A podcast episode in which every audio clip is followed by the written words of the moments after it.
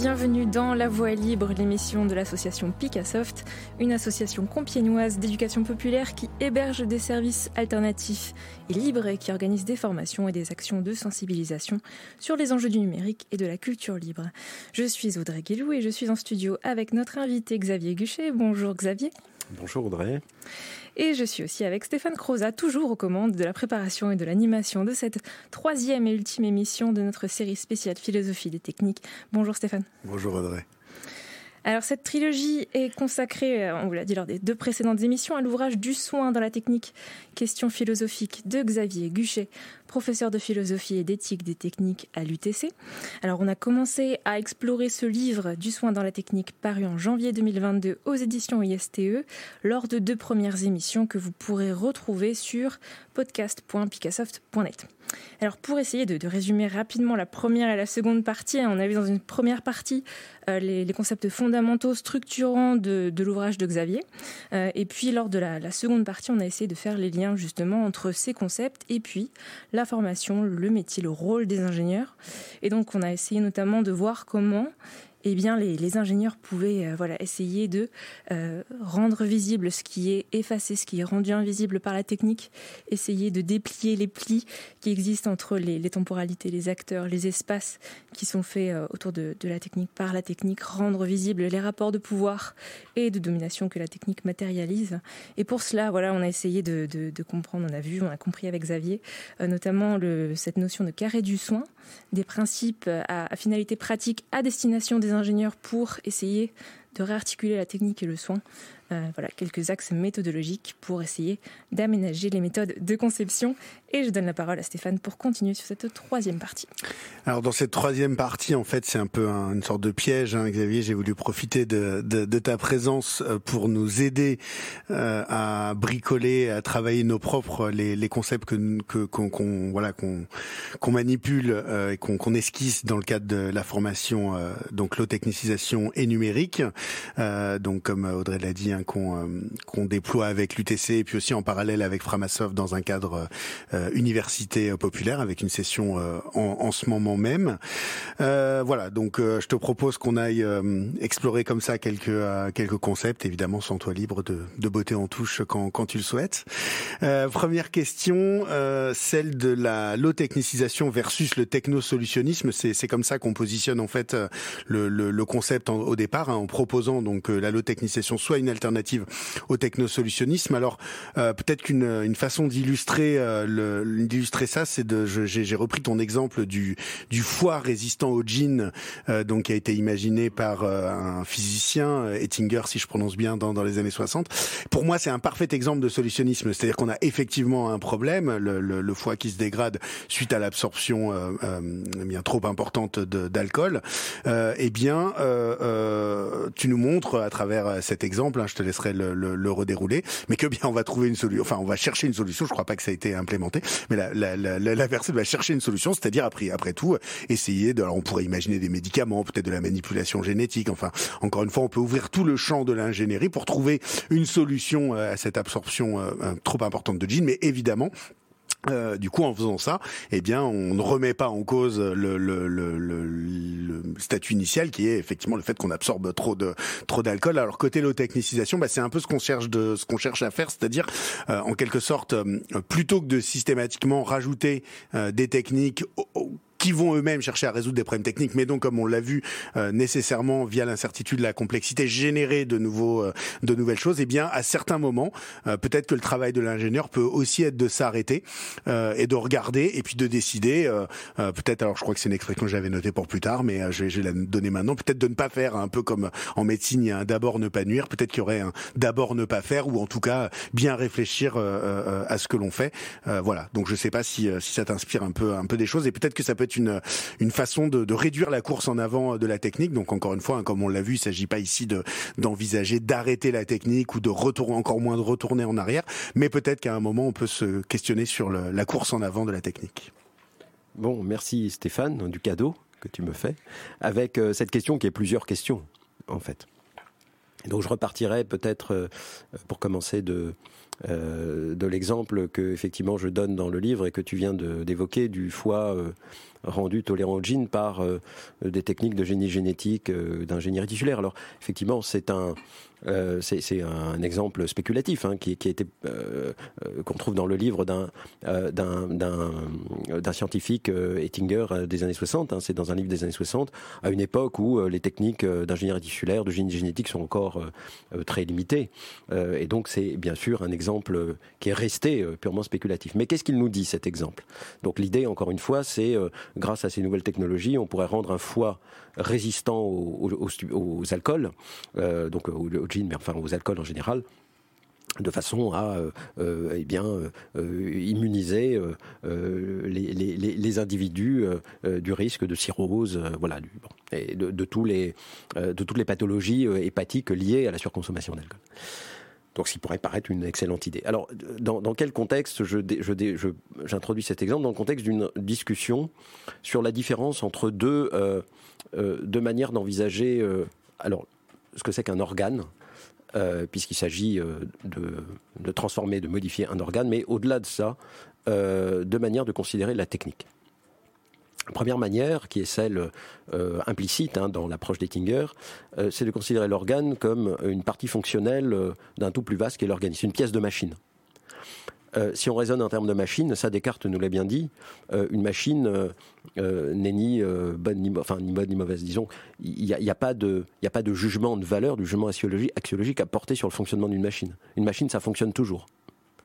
et donc, il s'agirait ici d'apporter une fonctionnalité nouvelle à un organe qui s'évalue au regard. Alors, au regard de quoi? Ben, Au regard d'un vivant.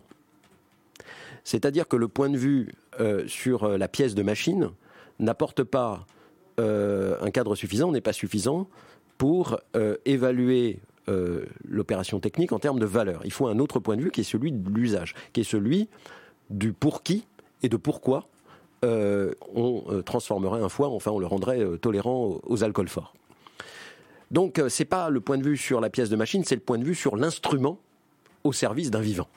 C'est ça qui permet d'apporter des valeurs. Est-ce que c'est un bon ou un mauvais instrument? Ça, ça a du sens. Et d'ailleurs, Descartes dit exactement la même chose. Je ne vais pas revenir sur Descartes, c'est pas l'objet du, cours, mais enfin, du cours, de, j'utilise aussi ces éléments-là en cours, donc euh, que je vais faire tout à l'heure. Mais on est bien ici dans l'émission, on n'est pas dans le cours.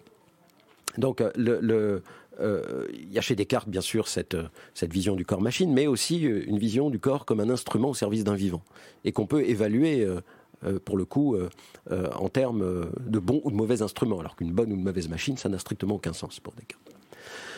Donc voilà le contexte dans lequel j'amène cet exemple, qui est que bon, euh, abordé dans les termes stricts de la pièce de machine, euh, bon, on ajoute une fonctionnalité, pourquoi pas Ça peut paraître tout à fait intéressant d'avoir un foie résistant au gin, on aurait moins de pathologies euh, hépatiques dans les hôpitaux. Si on se place du point de vue de l'instrument, compte tenu du fait que la surconsommation d'alcool produit aussi des désordres métaboliques plus généraux, une désaffection pour la vie sociale, enfin avec des conséquences évidemment psychosociales considérables, on est bien au-delà de la simple pathologie hépatique et par conséquent ce foie tolérant serait un bien mauvais instrument de vie, si on se place du point de vue de l'usage, du point de vue euh, de euh, la manière dont cet instrument est un instrument au service du vivant qui s'en sert. Voilà le contexte.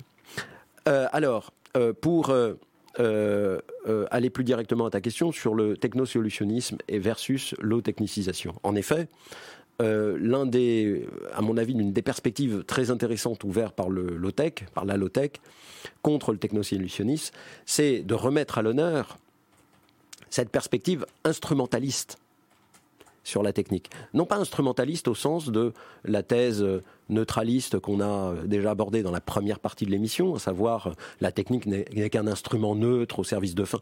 Parce que là, bien sûr, cette critique qui a été faite de la notion d'instrument neutre, elle est, à mon avis, indépassable, mais elle entend la notion d'instrument au sens, euh, finalement, de ce qui vient après coup comme moyen au service d'une fin préalable. C'est-à-dire que c'est euh, l'instrument euh, en vue d'une fin euh, fixée, d'un but extérieur, c'est-à-dire c'est un rapport, on va dire, objectif à une fin. Là, nous parlons d'instrument, non pas au sens de ce qui est un moyen pour une fin, mais au sens de ce qui, est, de ce qui appartient à un vivant et qui lui permet de déployer toute la gamme de ses possibilités de vie. C'est au sens subjectif de l'instrument. Hein, qu'il s'agit, euh, euh, euh, de, reconsidérer cette notion d'instrument, et pas au sens objectif où là, encore une fois, la critique me semble définitive. Donc si on réinvestit cette notion d'instrument comme instrument du vivant, au service de ses capacités, en vue de le rendre plus capacitaire et au regard de quelle valeur. Alors là, on retrouve précisément des questions qui nous mettent, orientent ailleurs euh, que vers le technosolutionnisme, dont effectivement euh, euh, l'exemple du foie rendu tolérant au gene avec un focus sur la pièce de machine, c'est-à-dire sur l'instrument au, sens objectif, en vue de éviter les pathologies hépatiques, et voilà quel serait le moyen de cette fin. donc on, serait, avec cet exemple, enfermé dans le technosolutionnisme. La low-tech ouvre avec un redéploiement de tout ce qu'on a vu jusqu'à présent, c'est-à-dire cet aspect multicouche Hein, de la technique où, euh, eh bien, effectivement, des considérations systémiques euh, de filières d'approvisionnement en matériaux euh, et de dépendance, des éléments plus fonctionnels.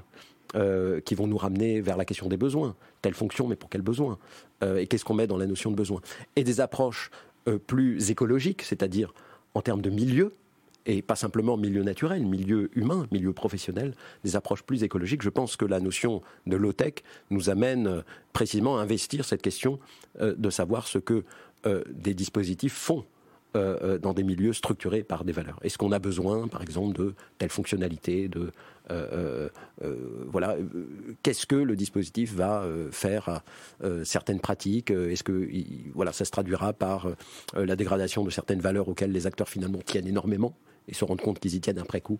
Enfin, on va pas revenir sur tout ce qu'on évoquait. Mais je pense, oui, que la low-tech est intéressante euh, pour cet aspect global, euh, plus que pour l'aspect simplement euh, réduire les, matériaux. C'est une, nouvelle approche de la conception, en fait. Et c'est pour ça que tu le disais très justement. Les ingénieurs sont au cœur du, sujet. Alors là, effectivement, tu insistes sur le, premier aspect, hein, en quelque sorte prend, enfin, faire un pas de côté par rapport à la conception ou en tout cas peut-être une, approche parallèle ou orthogonale, enfin peu importe la figure géométrique. Euh, il y a, peut-être aussi, je t'emmène sur un, second terrain, une question de euh, je trouve pas forcément le mot, mais de, de, niveau de volume. Allez, je vais le, je vais, je vais le dire comme ça puisqu'on est à la radio. Euh, que, que, que donc je formalise, euh, que je formalise en opposant médiété et hubris. Donc je prends des, des concepts empruntés aux, aux, penseurs grecs. Donc normalement ça devrait être, ça, ça, ça devrait être parlé. Euh, mais donc effectivement, quand on a parlé de besoin, on a, t'avais parlé aussi de Rousseau. Je pense qu'on peut, que, que, que, tu peux peut-être mobiliser là. Euh, mais en tout cas, ce qu'on, ce qu'on, ce qu'on pose dans, enfin un des principes qu'on pose dans l'ONUM, c'est que il y a un problème d'ubris dans nos sociétés de croissance, c'est-à-dire de, de, de, de, démesure et de, euh, de, de recherche de démesure, c'est-à-dire pas de démesure euh, subies, mais en quelque sorte de démesure voulues, je le, je le, je le, je le formulerai comme ça. Euh, donc à travers la croissance, peut-être aussi à travers le, le progrès, ça fait partie des, des débats qu'on a euh, sur, sur les médias sociaux en ce moment avec dans, dans le cadre de la formation.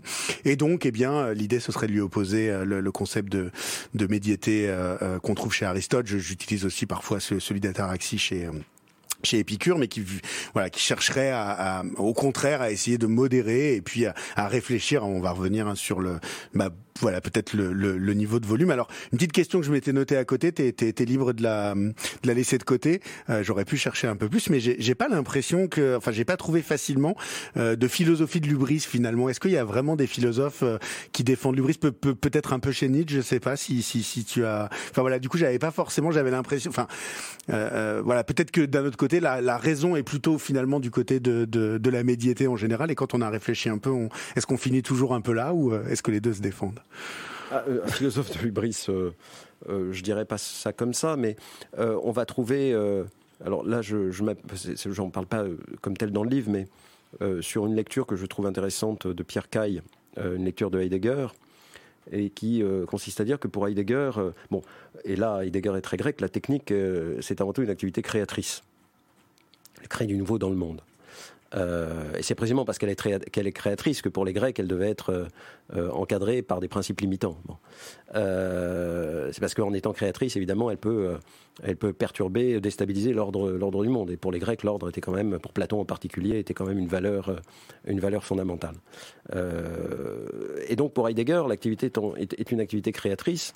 et le drame, si tu veux, arrive lorsque l'humain entreprend de se rendre maître de cette activité créatrice par sa raison.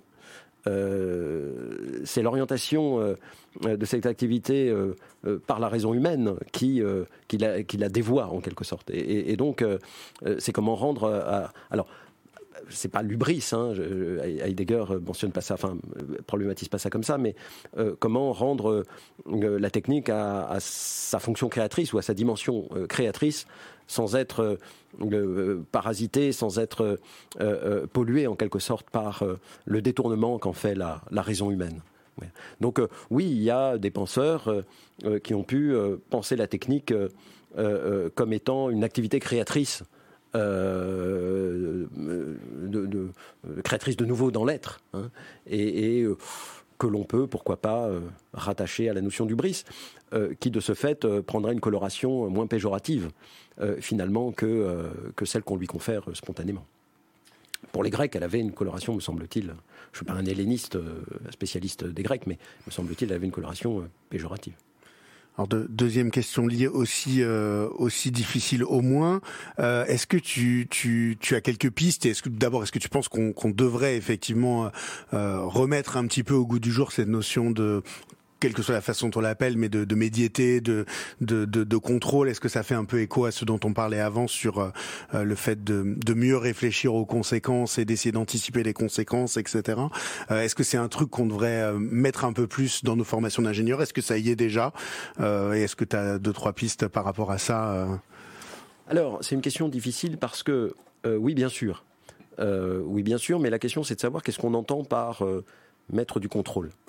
Euh, je reviens un petit peu à ce que j'explique à propos de Platon, euh, qui, partant de cette conception euh, de l'activité technique comme activité créatrice, et identifiant, me semble-t-il, un, danger majeur qui est celui de la déstabilisation, construit une philosophie, alors pas que pour ça, hein, mais construit une philosophie qui va permettre de poser un certain nombre de principes limitants.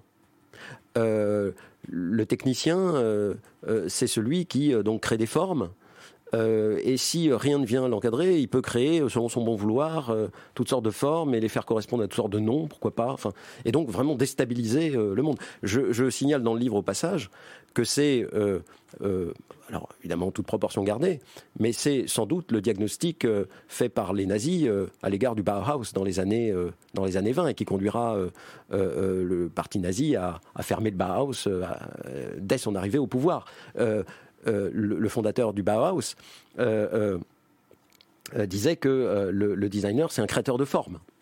C'est voilà, c'est assez proche de ce que dit Platon. Donc un créateur de forme. Donc on va il faut des principes limitants, mais des principes limitants qui vont être, par exemple, eh bien, la fameuse philosophie des formes essentielles. Évidemment, si un lit est défini par une forme essentielle, il n'appartient pas à l'artisan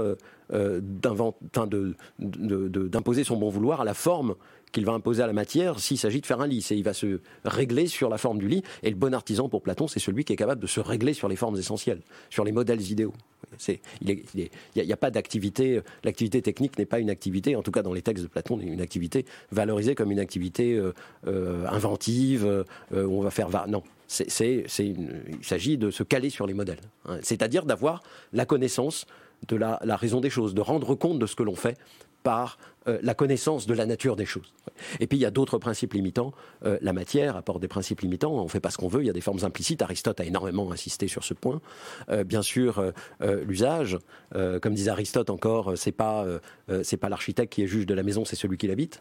Et puis et puis alors bien sûr un aspect fondamental qui est que la technique reste prise dans la vie au travers du concept d'organon. Hein, la technique est avant tout organon, c'est-à-dire prolongement du corps. C'est un vivant au travail. Hein. Bon. Et les possibles de la technique sont enfermés dans les possibles euh, euh, du corps, euh, les possibles mécaniques, moteurs, etc.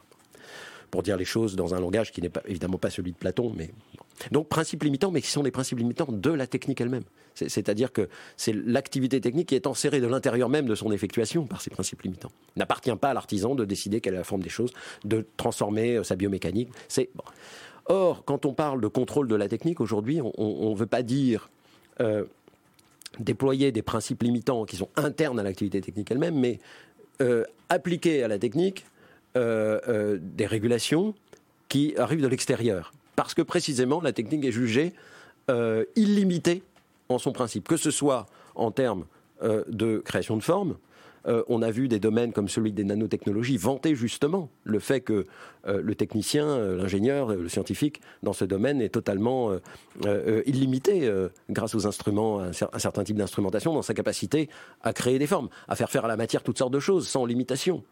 et bien sûr, ça fait longtemps que l'activité technique humaine est désolidarisée des limitations des possibles du corps. C'est-à-dire que la technique a cessé d'être pensée comme stricto sensu, organon, en tout cas au sens des Grecs.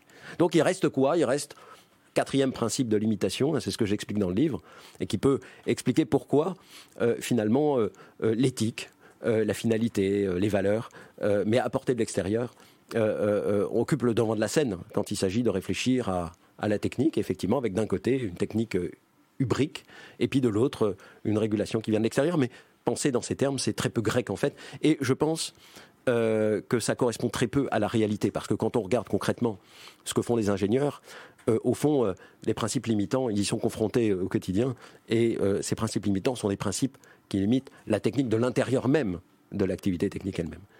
Hein, pour terminer là-dessus, quand on regarde le travail fait en bioingénierie ici à l'UTC sur les organes artificiels, et restons sur le foie, la conception d'un foie artificiel, Ma collègue Cécile Le Gallet ne va parler que de contraintes immanentes à l'activité technique. Les cellules meurent euh, euh, quand on les met dans des bioréacteurs les unes après les autres, donc il faut les encapsuler.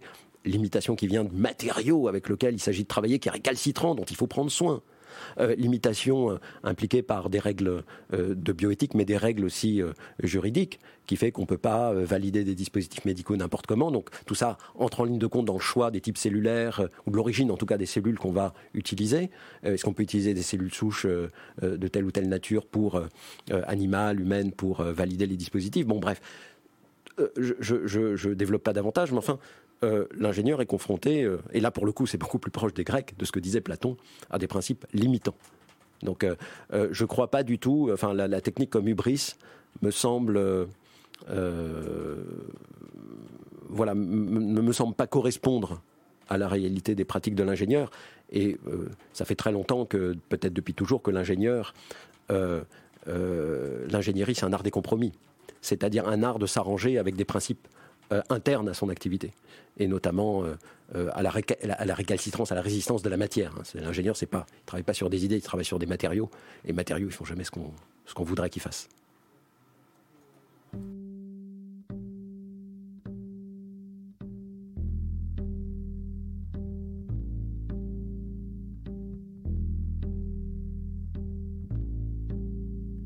Il faut mourir, mourons, c'est notre faute. Courbons la tête et croisons-nous les bras. Notre salaire et la vie, on nous l'ôte. Nous n'avons plus le droit de vivre ici-bas. Allons-nous en mourons de bonne grâce. Nous gênons ceux qui peuvent se nourrir. À ce banquet, nous n'avons pas de place. Il faut mourir, frère, il faut mourir. Il faut mourir, plus de travail au monde. Quoi, l'atelier et la machine à vapeur? Les champs, la ville et le soleil et l'onde sont arrêtés. L'argent vient d'avoir peur. L'entraille chaume, la baisse ou la hausse, glace la veine où le sang veut courir, sans un outil pour creuser notre fosse. Il faut mourir, sœur, il faut mourir. Il faut mourir, mais les blés sont superbes. Il faut mourir, mais le raison mûrit. Il faut mourir, mais l'insecte des herbes trouble le gîte et le grain qui nourrit. Le ciel s'étend sur toute créature. En est-il donc qui naissent pour souffrir? Sous les scellés qui donc tient la nature Il faut mourir, frère, il faut mourir. Le désespoir a vidé la mamelle. Ne tête plus, meurs, petit citoyen. Ton père est tort, ta mère est criminelle. On fait pas d'enfant quand on n'a rien. La fièvre gagne, le faubourg s'irrite. Venez fusil, canon, venez guérir. La mort de faim ne va pas assez vite. Il faut mourir, sœur, il faut mourir. Allons misère, à tes bas les armes. Tes pleines rues, on nous achève enfin. Allez, venez, pas de cris, pas de larmes. Enfants, venez puisque vous avez faim tueurs en chef, achever la campagne. Puisse avec nous d'autres races périr. Nos travailleurs ne léguons pas le bagne. Il faut mourir, frère. Il faut mourir.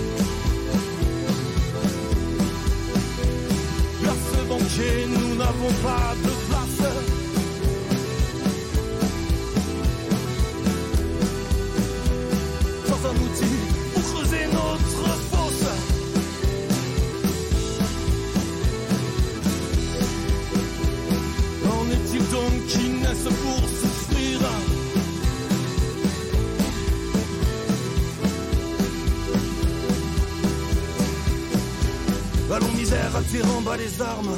Qu'à pleine rue, on nous achève enfin. Allez, venez, pas de cris, pas de larmes. Enfin, venez, puisque vous avez faim. Tueurs en chef, achevez la campagne. Puisse avec nous notre race périr. Aux travailleurs ne léguons pas le bagne. Il faut mourir, frère, il faut mourir.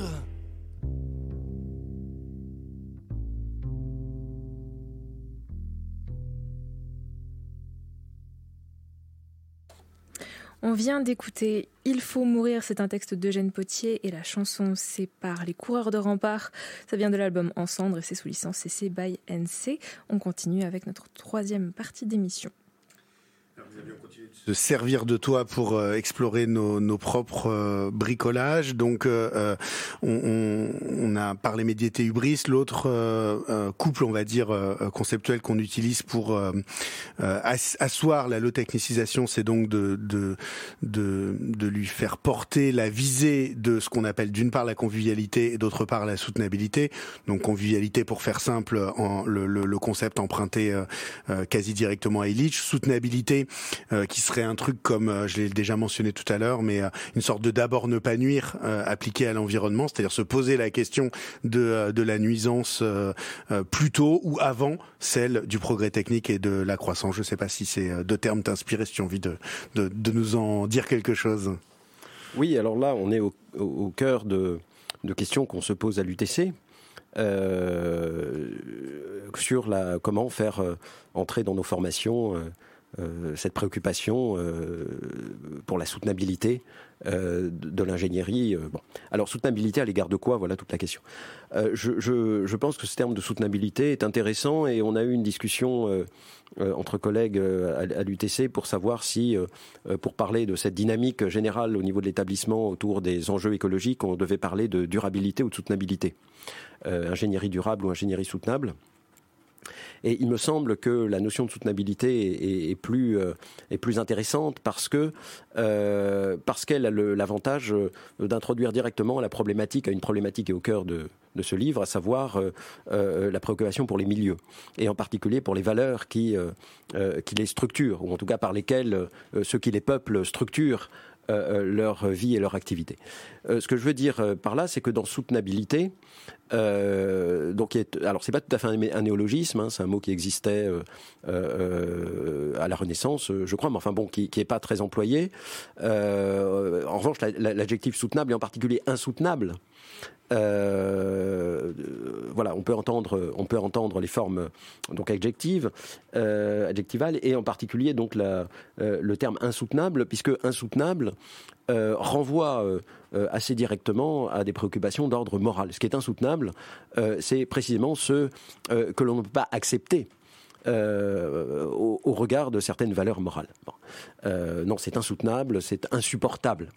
Et donc la notion de soutenabilité, elle renvoie, euh, eh euh, aux différentes couches qu'on a évoquées euh, antérieurement, différentes couches de, l'objet technique et donc de la conception, c'est-à-dire à des, problématiques qui appellent des métriques particulières, comme des analyses de cycle de vie, effectivement, des problématiques d'enjeux en termes écologiques au sens impact sur les milieux naturels, coût écologique des activités extractives, etc.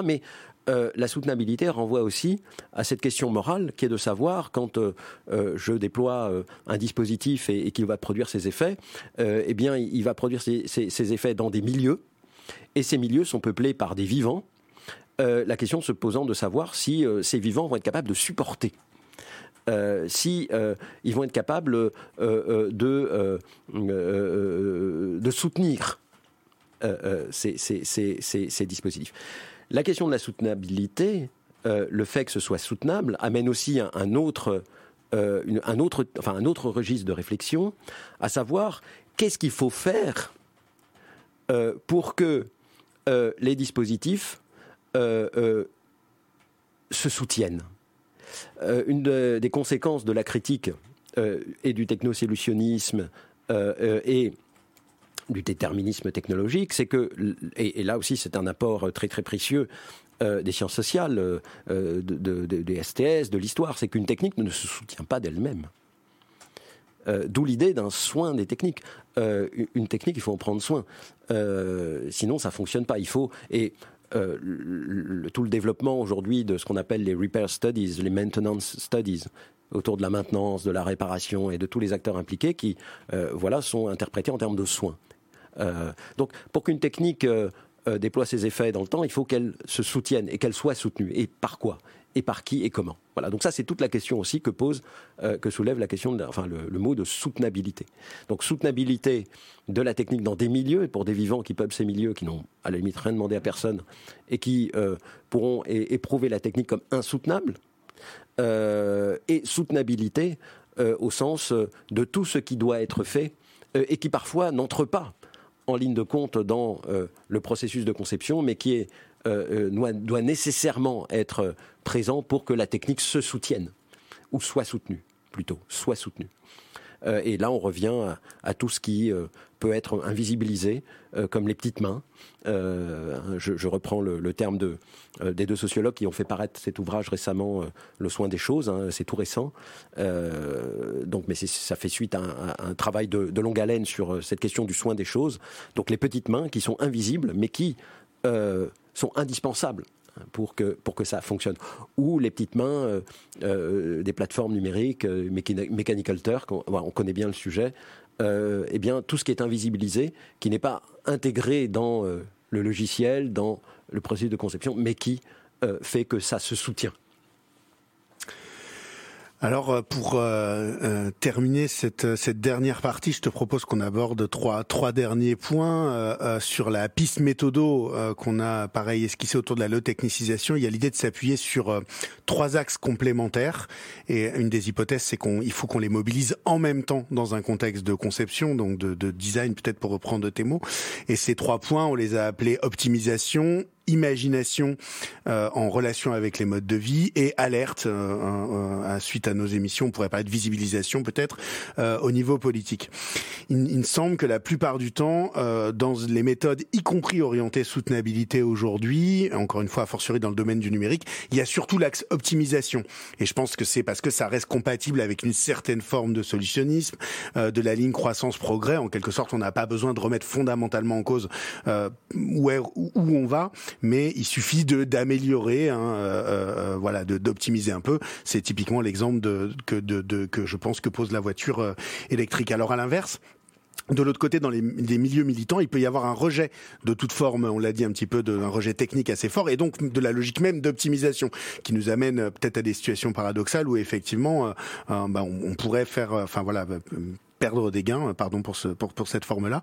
Euh, donc peut-être sur ce premier point d'optimisation, avant de parler imagination et alerte visibilisation, mais si tu veux mélanger, tu peux. Euh, Est-ce que tu as quelques pistes, quelques, euh, quelques points, euh, peut-être, je sais pas, à travers euh, les, les, exemples que tu prends, de, de, quand tu invoques rapidement Stigler et Montagny et ou le roi Gourand, mais est-ce que tu as des pistes qui nous permettent de, de, de conserver cette logique d'optimisation sans qu'elle nous enferme seulement en quelque sorte dans de l'optimisation oui, je crois que ça découle, euh, merci de ta question, parce qu'elle découle de ce qu'on disait euh, précédemment, à savoir euh, optimisation, mais optimisation de, quoi? S'il s'agit d'optimiser, comme on, selon l'exemple qu'on prenait tout à l'heure, ou la dernière fois, un foie pour le rendre tolérant au gin, on optimise, mais en fait on produit un très mauvais instrument de vie. Donc s'il s'agit d'optimiser un instrument de vie, euh, en le contextualisant. Euh, là, on est sur un autre type de question.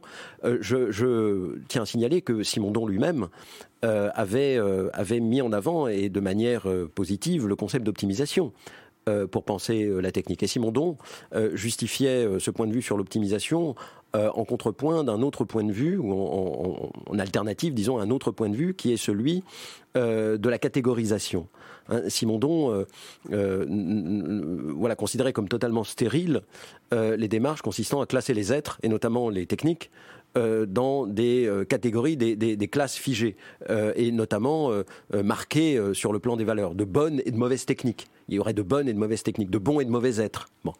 or non, dit Simondon, il y a des êtres qu'on peut toujours chercher à, il emploie le terme, optimiser.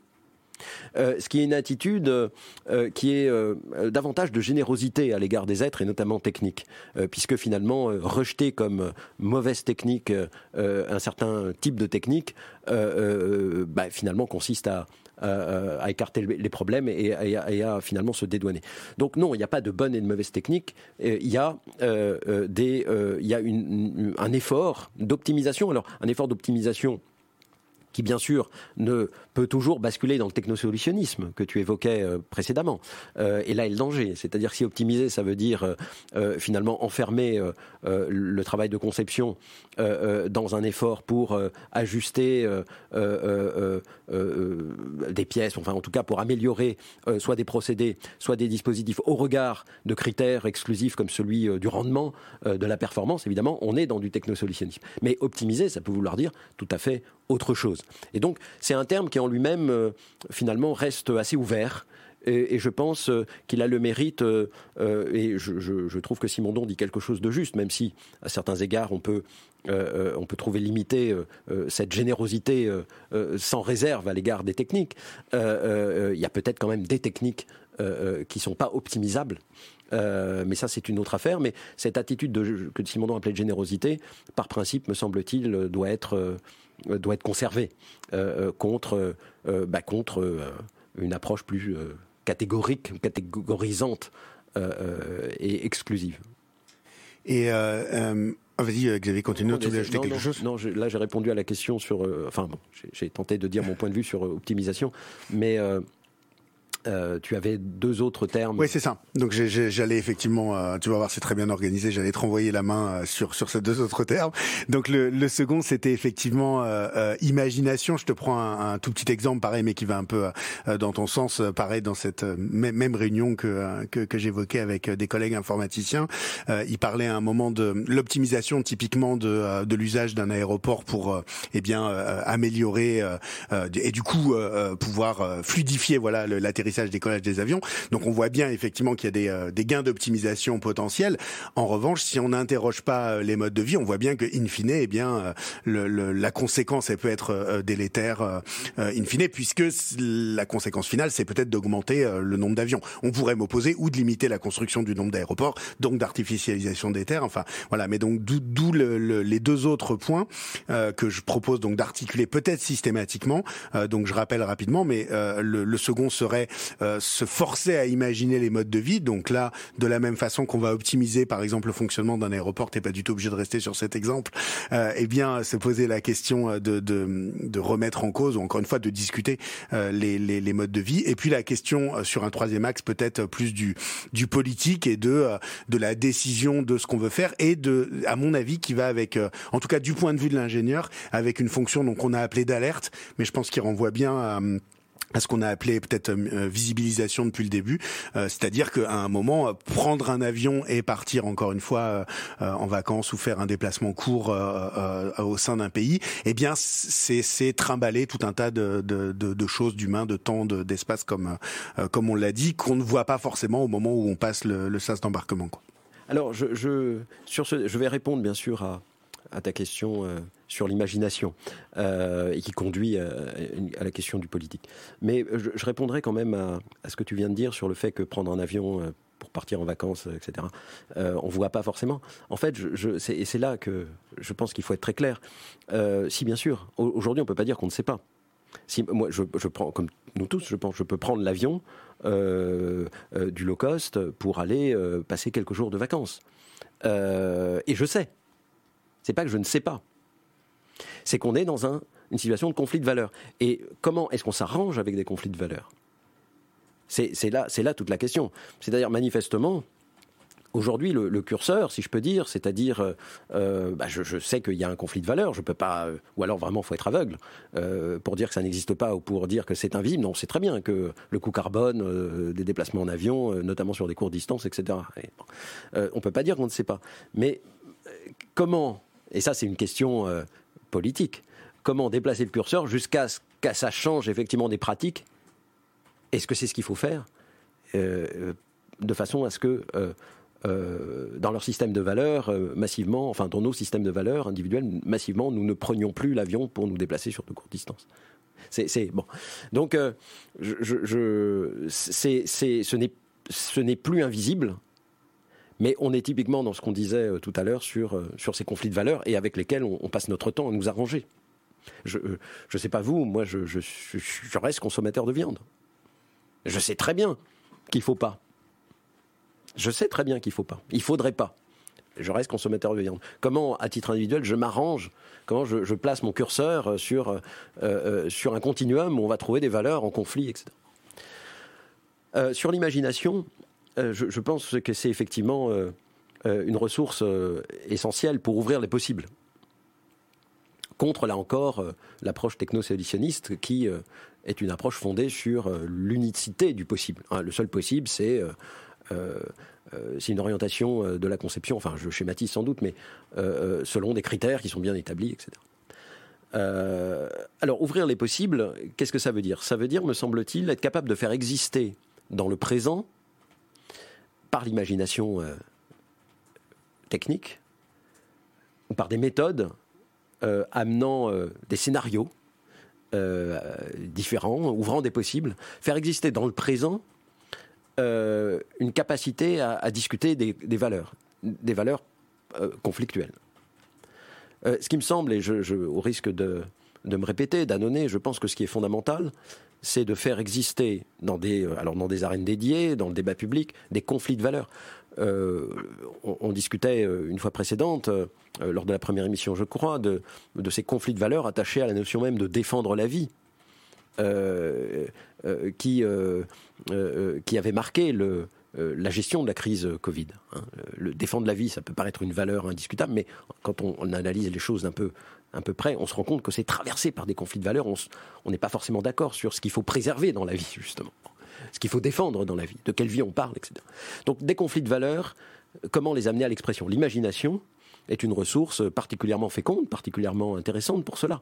Et il y a des méthodologies, euh, depuis longtemps d'ailleurs, des méthodologies qui permettent d'amener euh, dans le présent euh, par, des scénarios, par des, jeux, par toutes sortes, par toutes sortes de dispositifs expérimentaux euh, qui permettent justement euh, de discuter des conflits de valeurs. L'imagination, bien sûr, on la pense, et à juste titre, tournée vers le futur, mais ici, il ne s'agit pas d'essayer de, d'anticiper ce que le monde sera, mais par l'imagination, de faire exister, non pas dans le futur, mais dans le présent, des conflits de valeurs de manière à pouvoir euh, justement euh, débattre de ces valeurs euh, concurrentes et, de, décider. Alors, selon quelle procédure décider, ça c'est encore une autre affaire.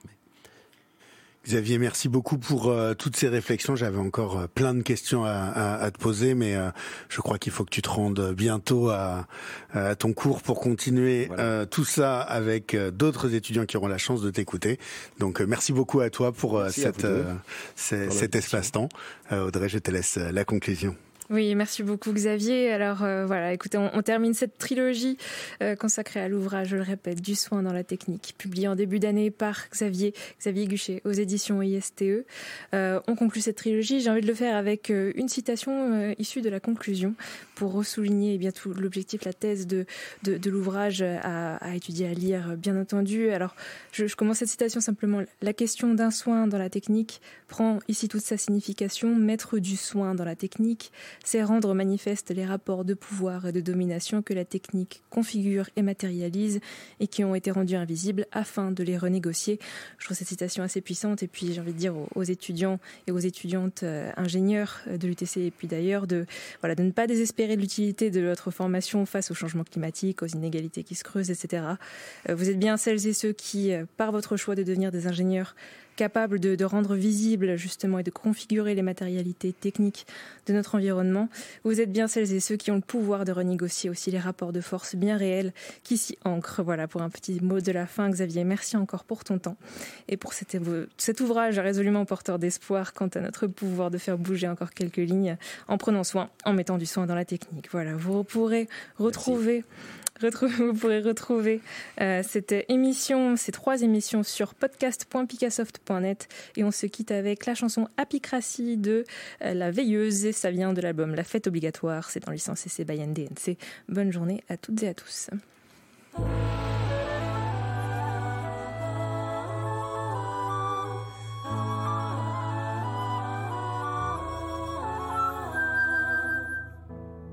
Dans le jardin d'Éden la vie est un grand jeu. Pas de place pour la haine, ni les débats houleux. Tout ce qu'on y entend sont les messages d'espoir. C'est l'éternel printemps, la fête obligatoire. Le bonheur devenu emblème dégouline encore et encore.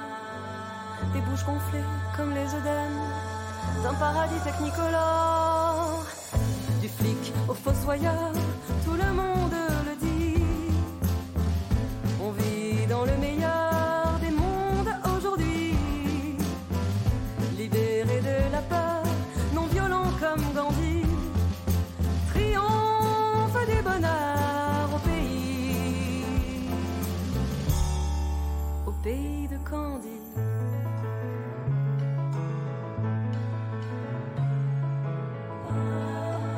cette jungle, les tigres ont des pattes de velours.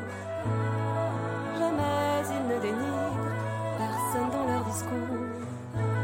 Jamais plus ils ne veulent surveiller et punir. On s'en charge tout seul et avec le sourire.